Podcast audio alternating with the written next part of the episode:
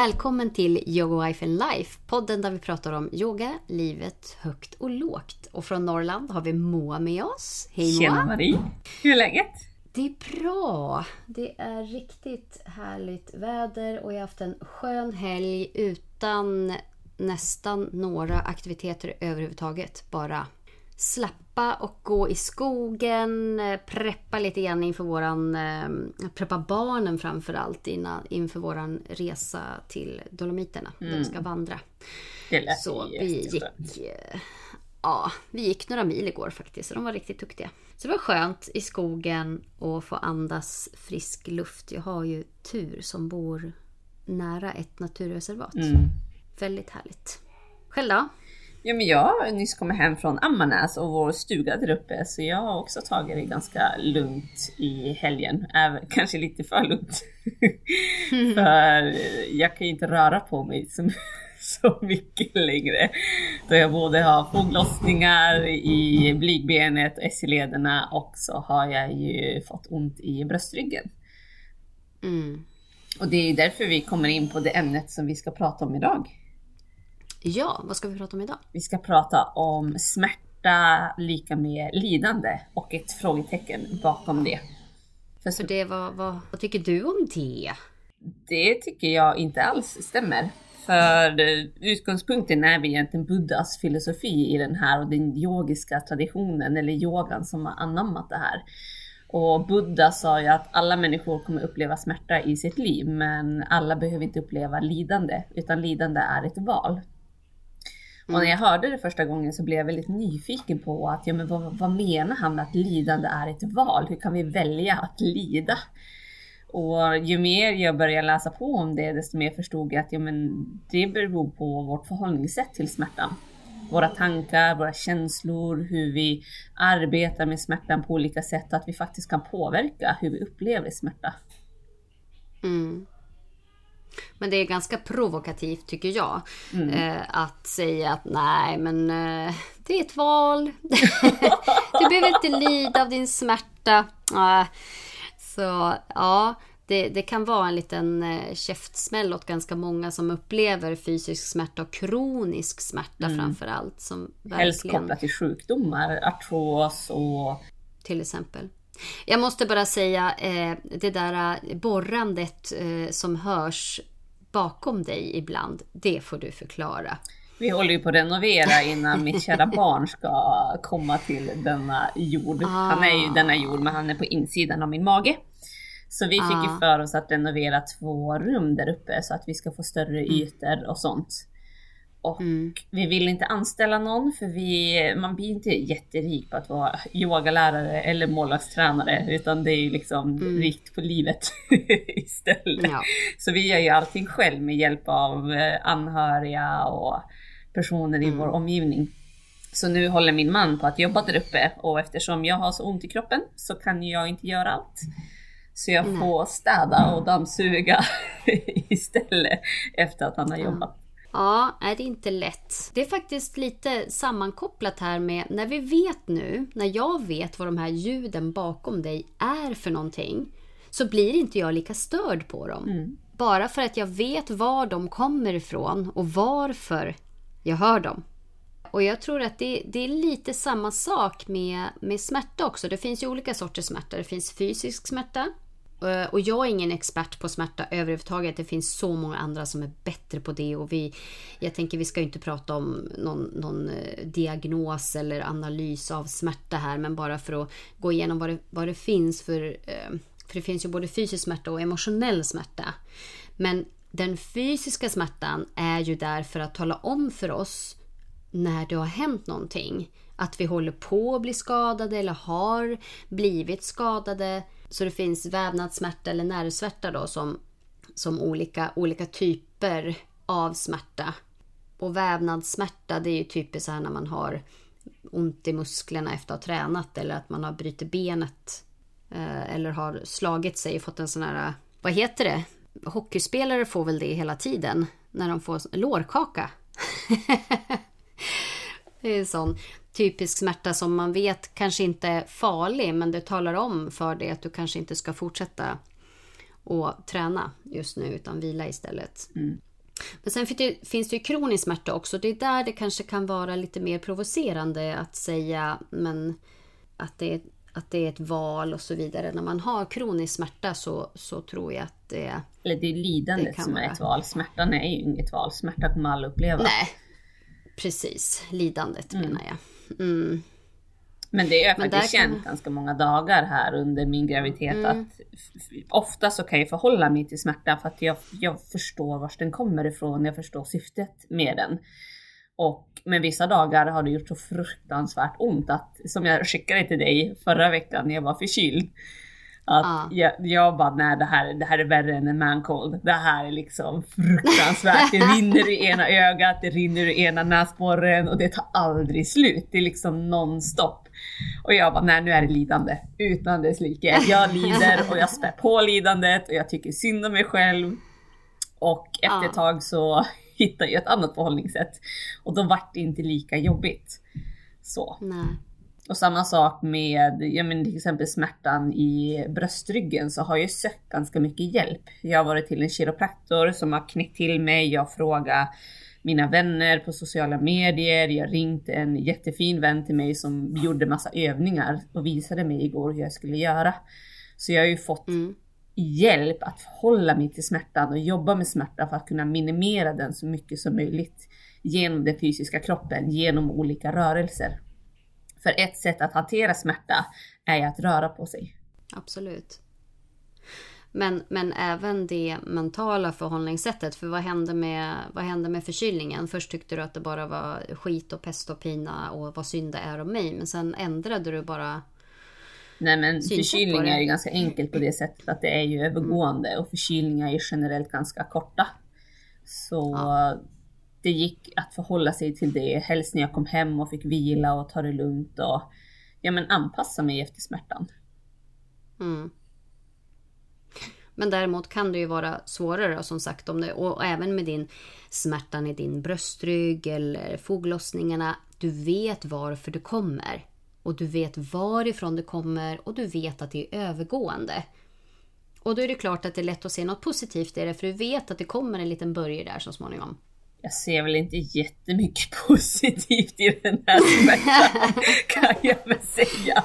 Utan det är mer en acceptans. Att, okay, det är en acceptans. Den, ja. den, behöver vara där av olika anledningar. Men det är inte så att jag njuter av att uppleva Självklart den här smärtan. inte. Men, eh, ja, men du kan acceptera den för du vet att det tar ett slut. Mm. Och du kan ha ett annat mentalt förhållningssätt och det kommer faktiskt från eh, en beteendevetenskaplig teori som heter KASAM, känsla av sammanhang. Och det handlar ju om förståelse, varför man upplever smärta och i vilken situation man upplever smärta. Och då finns det egentligen tre bultar i KASAM som är begriplighet, hanterbarhet och meningsfullhet. Att man ska förstå vad, vad, vad är smärtan, var kommer den ifrån? Hanterbarhet, hur hanterar jag den här på något sätt? Och förstå meningen i smärta. Och det är väl den som kanske är svårast vid kronisk smärta. För min smärta är ju inte kronisk, även om man skulle kunna definiera den som kronisk för, jag tror det är tre eller sex månader. Då börjar man definiera smärta som kronisk och det har jag ju haft. Men vi vet att min smärta kommer att mest troligt att försvinna när jag har genomgått min förlossning. Ja. Så det är ju inte en smärta jag kommer ha resten av livet, förhoppningsvis.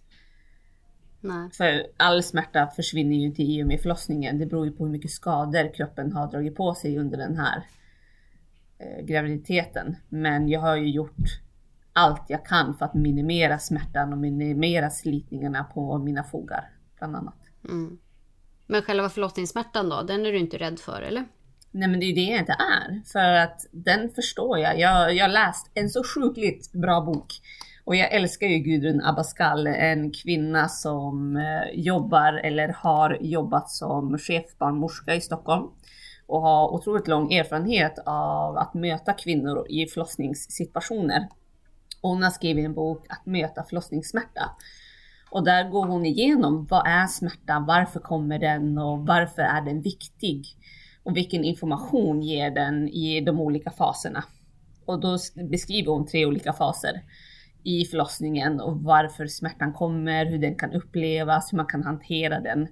och liknande. Och väldigt så här öppen och bra tycker jag. Och där, jag vill inte ta smärtstillande under min förlossning för att jag vill inte bedöva någonting i kroppen utan jag vill uppleva förlossningen och inte gå in i någon dimma eller kapa bort någonting som jag gjort så många gånger tidigare i livet. Utan jag vill se vad är kroppen kapabel till och vara närvarande i det med hjälp av alla de tekniker jag har, med hjälp av andning och med hjälp av information, att jag förstår varför smärtan är viktig. Men sen går den också mm. igenom olika sätt att möta smärtan via läkemedel och att alla som väljer den vägen måste ju få välja den vägen för att de tycker att den är viktig. Men jag vill helst inte välja den vägen. Men som jag, vi har pratat om, om det går åt skogen och så, så är jag väldigt öppen för smärtstillande. Absolut, men så långt som det är möjligt så vill jag prova. Du kommer inte se det som någon slags prestigeförlust om det är så att du inte. behöver ta smärtstillande eller ryggmärgsbedövning eller så? Nej. Och du dömer ingen annan som vill göra det? Absolut inte. Men jag märker att jag många gånger blir dömd för att jag inte vill ta smärtstillande. Och tyvärr så mm. får man ju höra ibland att jag tror inte att du kommer klara av det här. Nästan. Och jag blir nästan ja. ledsen när jag får höra det. Att ja, men varför tror ingen på mig? Och det är som att, som vi har pratat om, att smärta är ju så subjektivt. Alla upplever smärta utifrån erfarenhet, utifrån rädslor, utifrån kunskap. Alltså smärta är så extremt subjektivt så det sätt jag upplever smärta på upplever inte du smärta på. Eller upplever inte min man smärta på. Nej. Nej, det går ju inte att säga hur ont, hur ont är ont. Precis. Ja men det går ju inte att beskriva förlossningssmärta för någon Nej. annan utan för ingen kan beskriva den för att det är så subjektivt. Eller smärta överhuvudtaget. Ja. Det behöver ju inte vara just det utan smärta överhuvudtaget. Det är samma med yoga då om vi ska dra det med eh, yoga. Vissa kan ju slita sönder sig på yogamattan. Jag som vi pratade om tidigare, jag, jag kan säga ibland ja, men du känner skillnaden när det är bra smärta eller dålig smärta. Eller du känner när det är dålig smärta. Men vissa gör ju inte det.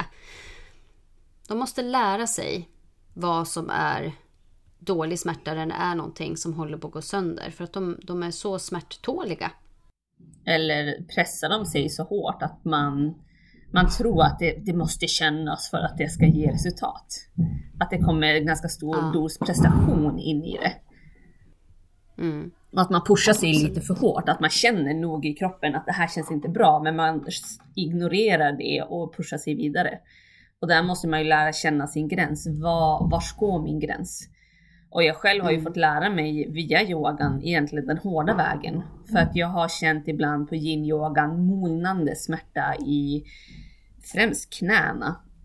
Och mm. efteråt har jag kanske haft problem att gå flera dagar för att jag pushat mig så hårt. Men jag har inte känt den här knivhuggande smärtan som vi ibland yogalärare, som vi ibland pratar om. Och då har jag pushat mig för jag tänkte att ja, men om det inte hugger till och liksom känns skarpt då behöver det ju inte vara den smärta jag ska undvika. Utan då är det bara att köra på. Men sen insåg jag att mm. nej, jag fick lära mig att förhålla mig till smärta. Att nej, men när jag känner det här, då är det inte bra smärta för mig. Och då har du fått lära dig helt mm. enkelt. Och alla behöver mm. lära sig känna sin smärta och sina gränser. Och varför man upplever smärta på vissa sätt eller när man upplever smärta och vad kan jag göra för att hantera min smärta? Mm. Och där kommer vi ju in på egentligen andning och avslappning som vi jobbar så otroligt mycket med i yogan.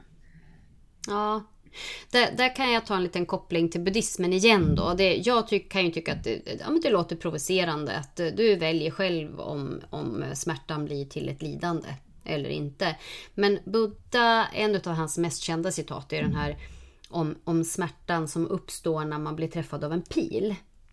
Buddha ombads då beskriva skillnaden mellan en människa som har visdom och insikter och hur en vanlig människa då kan hantera smärta. Och då använde han den här liknelsen med att bli träffad av en pil. Och han sa att ja, men när, när vanliga människor upplever då en smärtsam fysisk förnimmelse genom att bli träffad av en pil så blir de oroliga, man blir rädd och, och man blir alldeles, eh, alldeles uppskakad och känner en motvilja, en ovilja mot den här känslan och gör motstånd mot den. Och bekämpar den här smärtan. Och då känner man inte bara smärtan från den första pilen utan en annan typ av smärta efteråt. Precis som att man, man träffas av en andra pilen, en psykisk smärta. Så man känner inte bara smärtan från den första pilen utan man känner även smärtan av den andra pilen. Och det är det här motståndet och hatet och agget gentemot den här äh, första smärtan som tar över och det är även den som, som kan stanna kvar väldigt mycket längre. Och då vet man ju själv också att när man gör motstånd mot smärta och man spänner sig för att man blir rädd, då går det åt väldigt mycket energi till att göra just motstånd mot smärtan och man, man spänner sig och då gör det bara ondare och ondare. Och så försöker man istället att fly ifrån smärtan då. Genom droger eller alkohol eller gör andra saker då som Precis som du sa förut att du har du, du vill inte döva den här smärtan längre för att du har gjort det förut. Och det har mest varit egentligen den psykiska och emotionella smärtan som, som verkligen har känts fysiskt i kroppen. Mm. Men den har jag jobbat med i ungefär tio års tid med hjälp av yogan, avslappning, mm. andningstekniker, möta den, inte vara rädd för den utan kolla lite nyktert på den. Och det har ju tagit tid för mig att kunna hantera just det. Att veta hur ska jag göra när jag upplever det här eller hur ska jag mm. hantera den här smärtan eller den här tanken eller de här värderingarna kopplat till olika mm. saker. Men är inte det lite samma att man hanterar fysisk smärta och emotionell smärta, att man kan hantera dem på lite med lite samma medel egentligen? Absolut. Och jag tycker också att mm. den här mm. förlossningsboken går igenom andning och avslappning och det är ju väldigt populärt med profylaxandning och liknande. Mm. Och jag pratar med väldigt många och vissa har kört profylaxandning och vissa har bara kört vanlig yogisk andning som du har pratat om. Mm. Och att det har gått bra med båda två. Och att jag tror att alla människor behöver olika förhållningssätt till smärtan. Att allt kommer inte fungera på alla. Nej. Och även den emotionella smärtan då. För det är ju verkligen, man känner ju, känner man svår sorg eller ångest så, så känns ju det som smärta i kroppen. Mm. Men det man säger är ju att man kan, man, eh, man kan hantera båda de typerna av smärta med samma metoder. Mm. Och ibland så behöver man faktiskt ignorera smärta. Till exempel mina mm. naglar är ju väldigt mycket mer skör nu under graviditeten. Aha. Så jag skulle duscha och så öppnar jag upp vårt duschdraperi och så råkar jag stöta i min nagel. Mm. Så att jag spräcker min nagel. Och det gjorde så fruktansvärt ont och jag tog mina djupa andetag och sen var det bara att ignorera det. Det var ju inte bara att gå ner och analysera smärtan, känna in smärtan, förstora smärtan, utan det var ju mer ignorera. Andas och liksom börja tänka på annat. För att jag visste att den här smärtan kommer inte bli bättre av att jag eldar upp den. Nej. Och det är lite grann samma man säger åt barn. När barn slår sig eller ramlar, man bara det gick bra. Det gick bra, mm. jag ser dig. Det är inga problem. Mm. Att man man skapar en di distraktion från smärtan. Titta fågeln! ja. Ungefär. Kolla, jag såg en dinosaurie flyga förbi. Ja, ja, det kanske funkar på vuxna också, jag vet inte. ja, det funkar på barn i alla fall. En liten ja. stund. Ja. På barn funkar ju plåster ofta. Och blåsa lite. Och det funkar verkligen. Mm. Du blåser på huden. Du har ju smärtreceptorer som sitter i eh, lite överallt i hela kroppen. Just i huden har vi ju, har vi ju väldigt många som talar om för oss till exempel när vi lägger handen på en varm platta eller någonting sånt. Så om du blåser på huden så aktiverar du de, de sensorerna man ska säga istället mm. för den här djupa djupa smärtan som sker längre in. I organ till exempel så har vi ju inte så mycket av de här smärtsensorerna eller nociceptorerna. Så där kan man ju få vad man kallar för man kallar för refererad smärta. Att man, man, man får ont någon annanstans än vad man egentligen borde ha ont. Och fibromyalgi också. Vet man ju inte vad det beror på.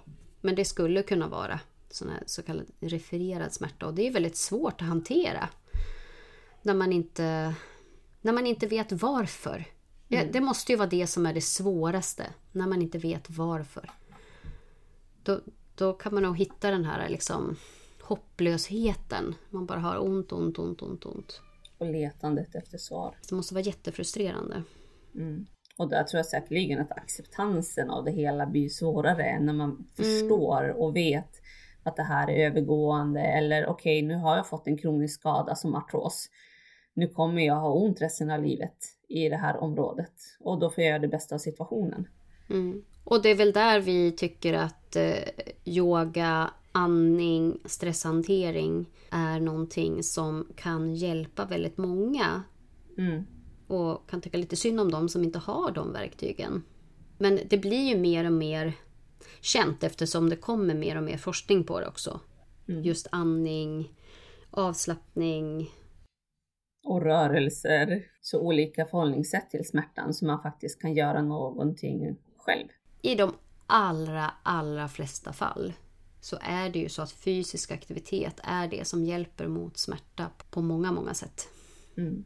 För att det ökar blodcirkulationen, sätter igång kroppens egna, egna endorfiner, smörjer lederna som man säger, när man, när man speciellt de som har artros. Jag har väldigt många elever som har blivit otroligt hjälpta av yogan och då måste man... De har ju ont och det är svårt för dem att tala om vad är dålig smärta och vad är bra smärta. De, de måste bara lära sig vart gränsen går någonstans. Som du också sa, du hade också flera stycken av dina som har fått lära sig och blir otroligt hjälpta av mm. att röra på sig. Och jag upplever att jag har blivit betydligt bättre på att hantera smärtan sen jag började med yin-yoga. För det kan ju vara väldigt mm. smärtsamt att stanna upp i olika positioner när kroppen är stel och försöka få kroppen att slappna av. Att man, mm. man koncentrerar sig på en kroppsdel och tillsammans med varje utandning så försöker man mjukna i den kroppsdelen. Och att mm. man gång på gång upprepar det mantrat för sig själv och liksom få den kroppskontakten att hur kan jag hjälpa mig själv att slappna av? Och när jag väl lyckas slappna av då blir det ju behagligt. Att smärtan blir som skönt ont. Stiram sukkam asana.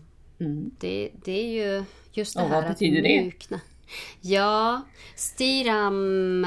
Eh, jag brukar beskriva det som att det är den här attention i musklerna. Att du måste använda muskler, du måste använda en viss, ha en viss eh, svung i dina rörelser och kanske även i statiska rörelser. Att du, du står eh, och har en aktivitet i kroppen. Sukka med det här mjuka, det söta, det är att man får in att även fast man är stark så, och använder dina muskler så har du mjukhet i det. Du ska kunna vara där på ett bekvämt sätt. Och det, jag, jag kan ju dra paralleller till när man har jobbat med Chad Hamrin till exempel.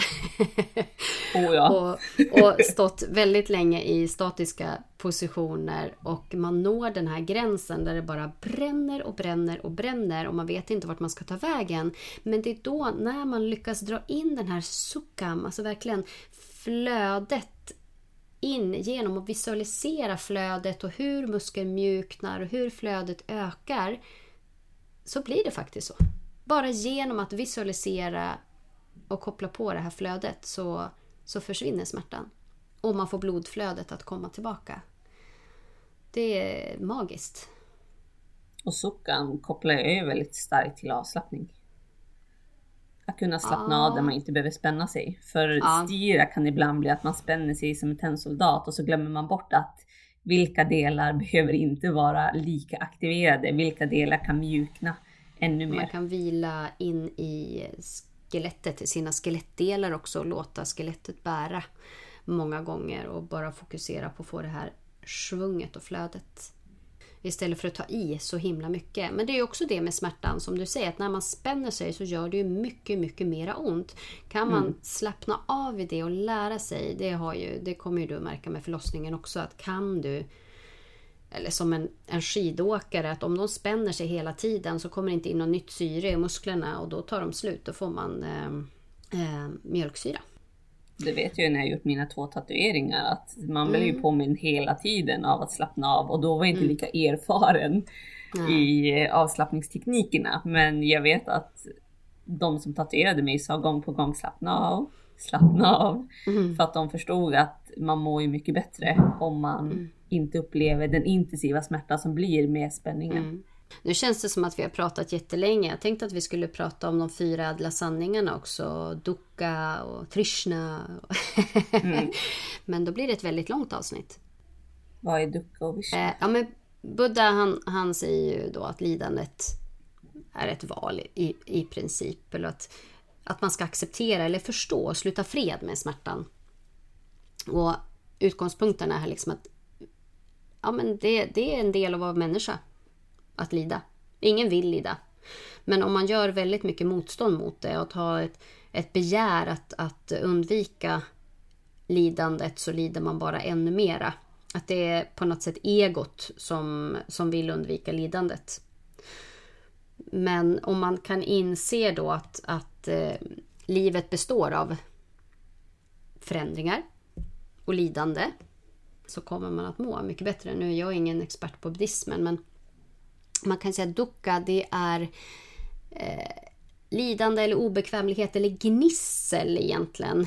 Eh, att, att det, det, är något som inte stämmer med verkligheten. Vem var det som sa det? Simon Kron tror jag sa att om, om, eh, om jag tittar mig i spegeln och, och, tror att jag ska, jag har förväntan att jag ska se ut som Brad Pitt och sen så tittar jag mig i spegeln och upptäcker att jag såg inte alls ut som Brad Pitt. Eh, då, då kan det orsaka lidande för att jag inte ser ut som Brad Pitt. Men om jag inte har den förväntan utan jag är nöjd med det jag ser i spegeln. Då orsakar det inget lidande för mig. Det förklaras då i Minombidisten, den första ädla sanningen, vad dukkha är. Att det är födelse, ålderdom, sjukdom, eh, att, att eh, ha det obehagligt. Eller att bli separerad från det som man tycker om. Från det som är behagligt. Eller att inte få det man vill ha. Det är dukkha, det som är gnisslet eh, och den andra ädla sanningen som, som buddhismen pratar om att det är individen då egentligen som är ansvarig för, för sitt eget lidande på grund av egot egentligen. Att det är egots eh, själviskhet som, eh, som gör att man, man törstar. Det är det som är trishna. Man törstar eller har ett begär efter, eh, efter mer till exempel. Det är alltid det som vi har i, i dagens samhälle. Vi vill mera, tjäna mera pengar, vi vill ha finare bil, vi vill ha bättre jobb. Alltid är det någonting, vi alltid hela tiden lever i framtiden och vill ha någonting som vi inte har. Och när vi väl får det så är det någonting annat vi vill ha.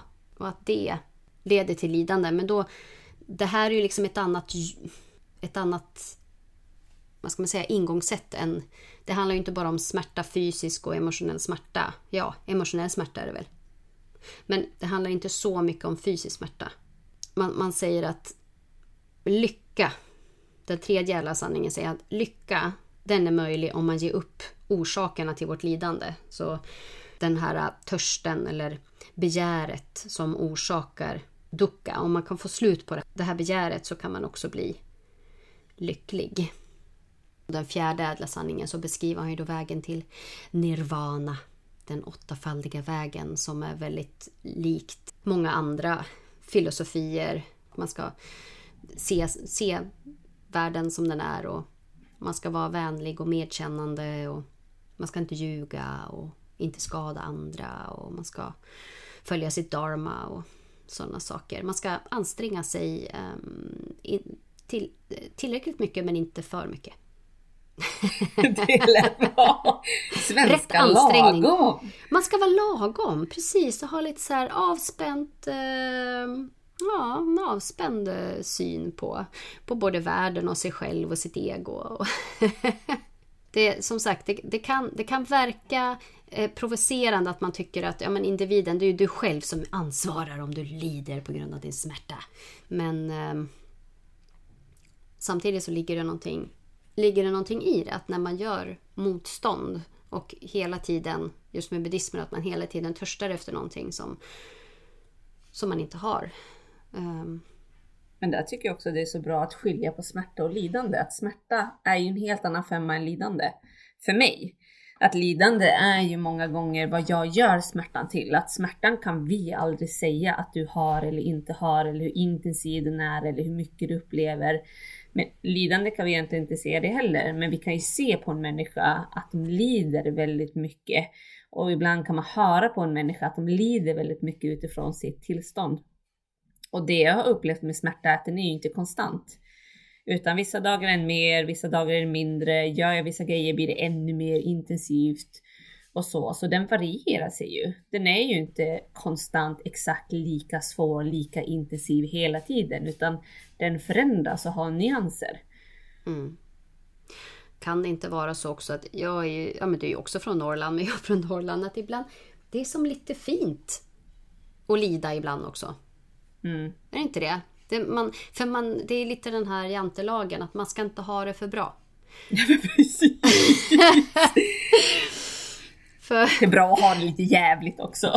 Ja, ja men lite så. Ja, hur är det? Oj, oj, oj, oj, jag köpte en ny bil, men oj, oj, oj vad ont jag har här och här. Och det ska vara lite... Det, det, det är lite fint att inte, att inte ha det för bra. Man ska lida lite grann. Då, jag vet inte, lite Jesus på korset. Eller ja, jag vet inte vad det är för någonting. Jag ska inte dra in en massa teologi i det här, för då blir det jättejobbigt. Men tänk om man bara kunde få ingen jantelag, bara få må bra och ha det bra och vara stolt över det och vara glad över det. Jag vet inte, det kanske är typiskt norrländskt, eller vad tror du? I hela... ja, jag, jag umgås ju typ med norrlänningar nästan. Ja. Så nej, det gör jag inte alls faktiskt. Men eh, det är mer uppe i Norrland slash inlandet tycker jag och mer i den äldre generationen. Jag tycker att det börjar trubbas ja. av lite mera. Det är sant. Sen är upplever jag att många upplever väldigt mycket lidande generellt, inte bara på grund av smärta utan på grund av olika grejer i livet. Att man skulle mm. kunna behöva få perspektiv på saker och ting och kunna lära sig att hantera saker och ting så att man kan minimera smärta och faktiskt få mer livskvalitet. Ja.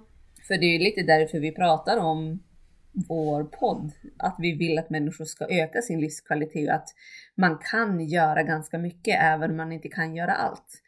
Så att det finns tekniker, det finns hjälpmedel, det finns saker man kan göra för att det ska bli bättre. Sen kanske det inte blir hundraprocentigt bra, men mm. det kan bli lite bättre än vad det är just nu. Och det betyder ju inte att man inte ska söka läkarvård utan läkarvård Absolut är liksom inte. det första, första man söker. Men sen om man inte blir hjälpt av det så måste man ju... Ja, Eller kombinera lära. de två. Herregud, man kan ju göra både och. Absolut.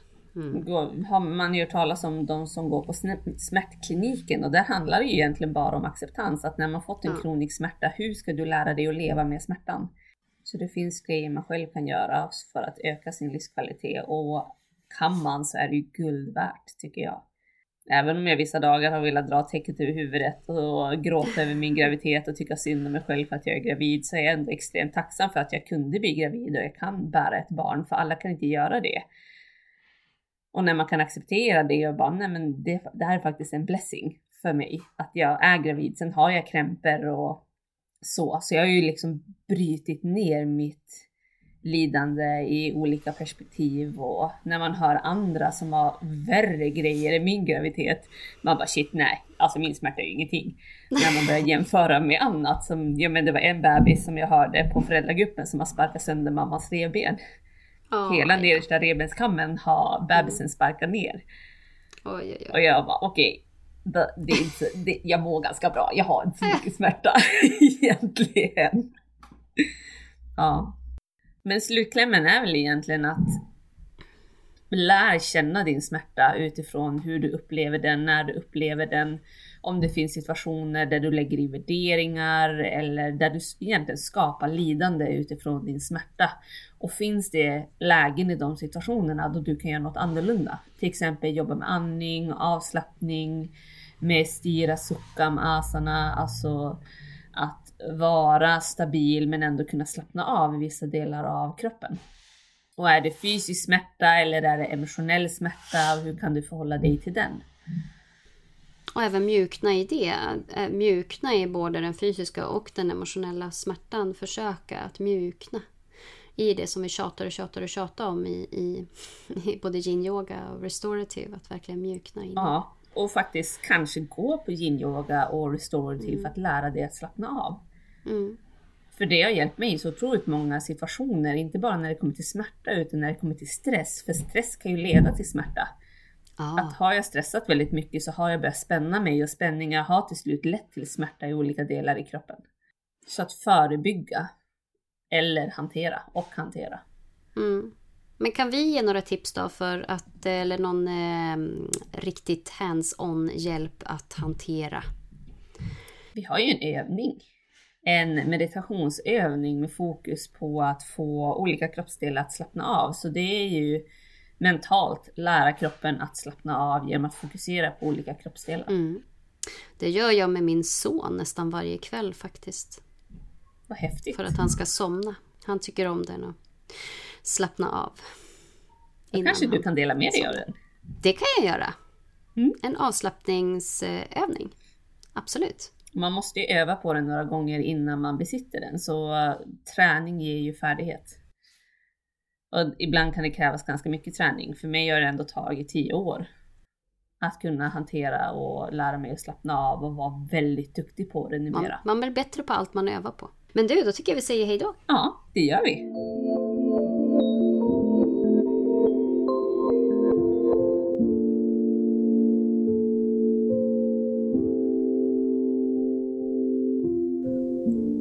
Välkommen till en avslappningsövning. Du får gärna ligga ner om det är möjligt eller sitta bekvämt tillbakalutad. Börja med att ta ett djupt andetag in genom näsan och sucka ut genom munnen. Gör det en gång till och notera hur den automatiskt slappnar av i utandningen. Ta bara några djupa andetag in genom näsan och ut genom näsan. Där du noterar hur din kropp reagerar på utandning jämfört med inandningen.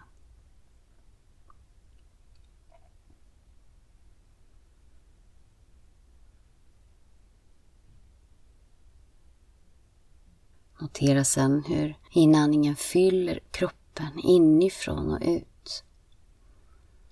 Det är som att andetaget börjar i mitten, ungefär vid diafragman och fyller ut åt alla håll samtidigt. Och mjuknandet på utandning. Som att man expanderar ut och sen sjunker tillbaka in mjuknar. Rikta också andetaget ner i magen. Låt den expandera. Och sen mjukna på utandningen. Och behöver du ta ett ännu lite djupare andetag och sucka ut ordentligt för att komma till ro, gör det. Se sen om du kan visualisera hur du skickar ner ditt andetag till din högra stortå.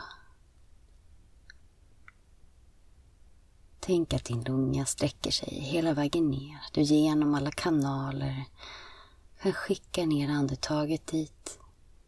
Till din högra stortå, fylla upp den. Och sen släppa taget, låta den mjukna. Det är svårt att få kontakt med din högra stortå. Se om du kan vicka på den lite fram och tillbaka. Och sen slappna av. Låt nu andetaget fylla upp hela din högra fot, de övriga fyra tårna, stortå, fotsula, runt om hälen, alla ben som finns inuti. Låt andetaget svepa förbi och fylla upp på utandningen mjukna. Slappna av. Är det svårt att få kontakt med foten kan man prova att spreta på alla tårna lite, lite lätt, försiktigt.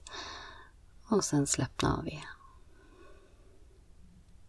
Notera den mjuka, mjuka huden precis under dina fotknölar. Och låt den mjukheten i huden sprida sig runt om din vrist och upp mot underbenet. Huden på hela underbenet blir mjuk. Musklerna i vaden känns som att de expanderar och får mera plats på inandningen, fylls av andetaget. Och utandningen sköljer med sig spänningarna ut.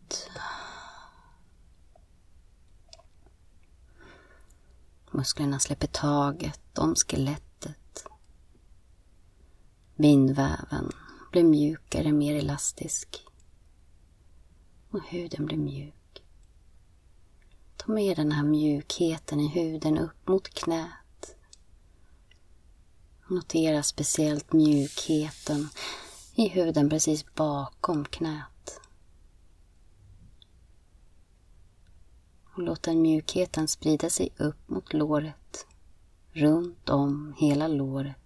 Andas in i låret, i muskeln, den här stora starka muskeln som får jobba hårt.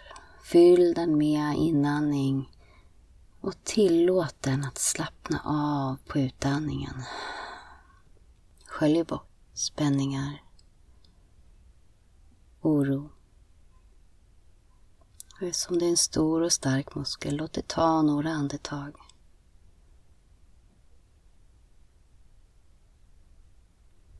Och känn nu hela benet, hela ditt högra ben är tungt, avslappnat och fullt av plats. Rikta nu ditt andetag ner till din vänstra stortå. Fyll upp. Och slappna av. Hela din vänstra fot. Alla fyra tår, huden mellan tårna blir mjuk. Notera fotsulorna som blir mjuka mera plats och utandningen sköljer med sig spänningar. Notera den mjuka huden precis under dina fotknölar och låt den mjukheten sprida sig upp över vristen, upp över underbenet. Andas in i vadmuskulaturen som nu ombäddar ditt skelett det blir mera plats med din inandning. Och på utandningen skölj bort. Släpp taget. Mjukna. Notera mjukheten i skinnet bakom ditt knä. Och låt den mjukheten sprida sig upp mot låret, runt om hela låret. Andas in i den stora starka lårmuskulaturen. Gör mera plats med hjälp av ditt andetag. Och andas ut, slappna av. Släpp taget. Och känn även ditt vänsterben som är tungt. Både vänster och höger ben är tunga, avslappnade. Huden runt om benen är mjuk och lugn. Låt andetaget komma ner i bäckenet. Fyll upp bäckenet med ditt andetag.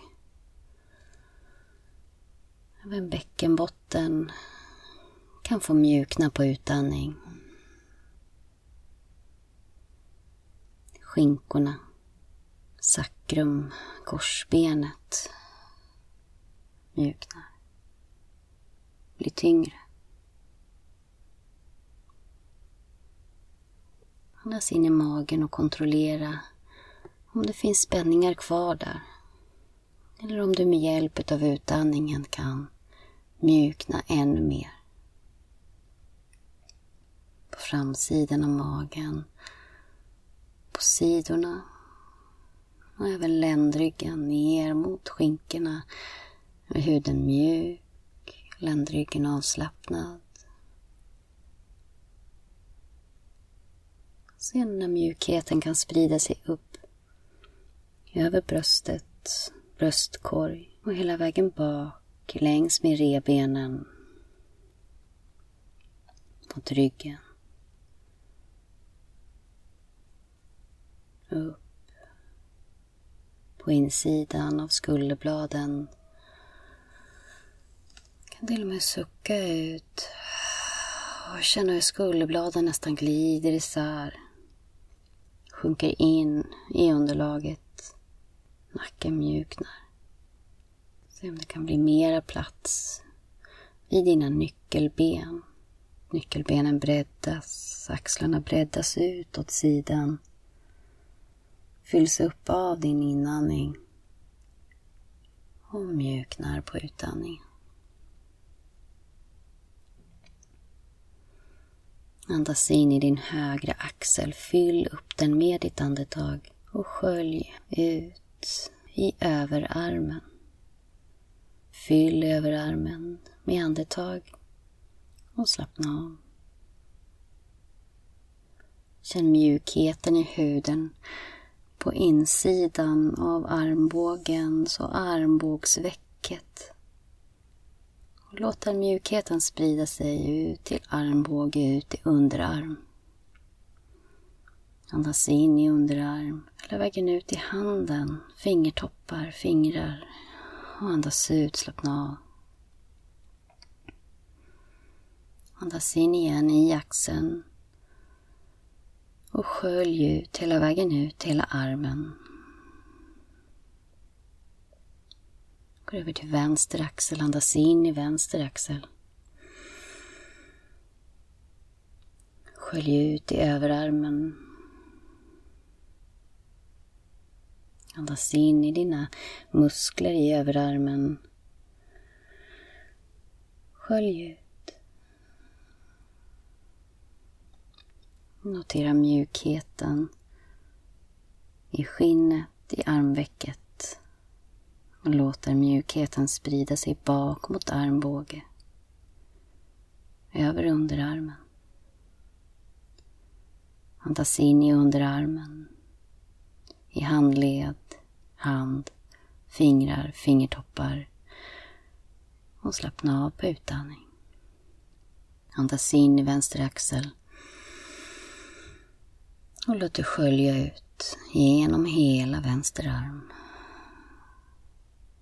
Andas in mot bröstbenet och låt andetaget sprida sig ut mot axlar, förbi nyckelben och skölja ut i armar. Och låt den här mjukheten som finns precis under dina nyckelben sprida sig upp framsidan av halsen som blir mjuk.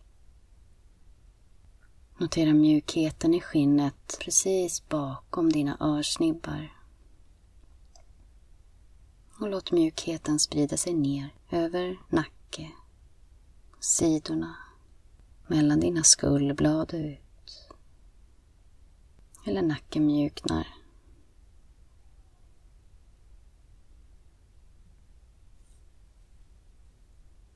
Lägg uppmärksamheten i ditt ansikte. Känn att käkarna släpper taget. Tungan blir mjuk. Näsborrar. Pannan slätas ut. Ögonlock. Och ögon. Öron. Till och med andas in och Känna hårbotten. Hur den först fylls och sen mjuknar på utandning. Andetag in. I mitten igen. Ut genom hela din kropp. Andas ut, mjukna.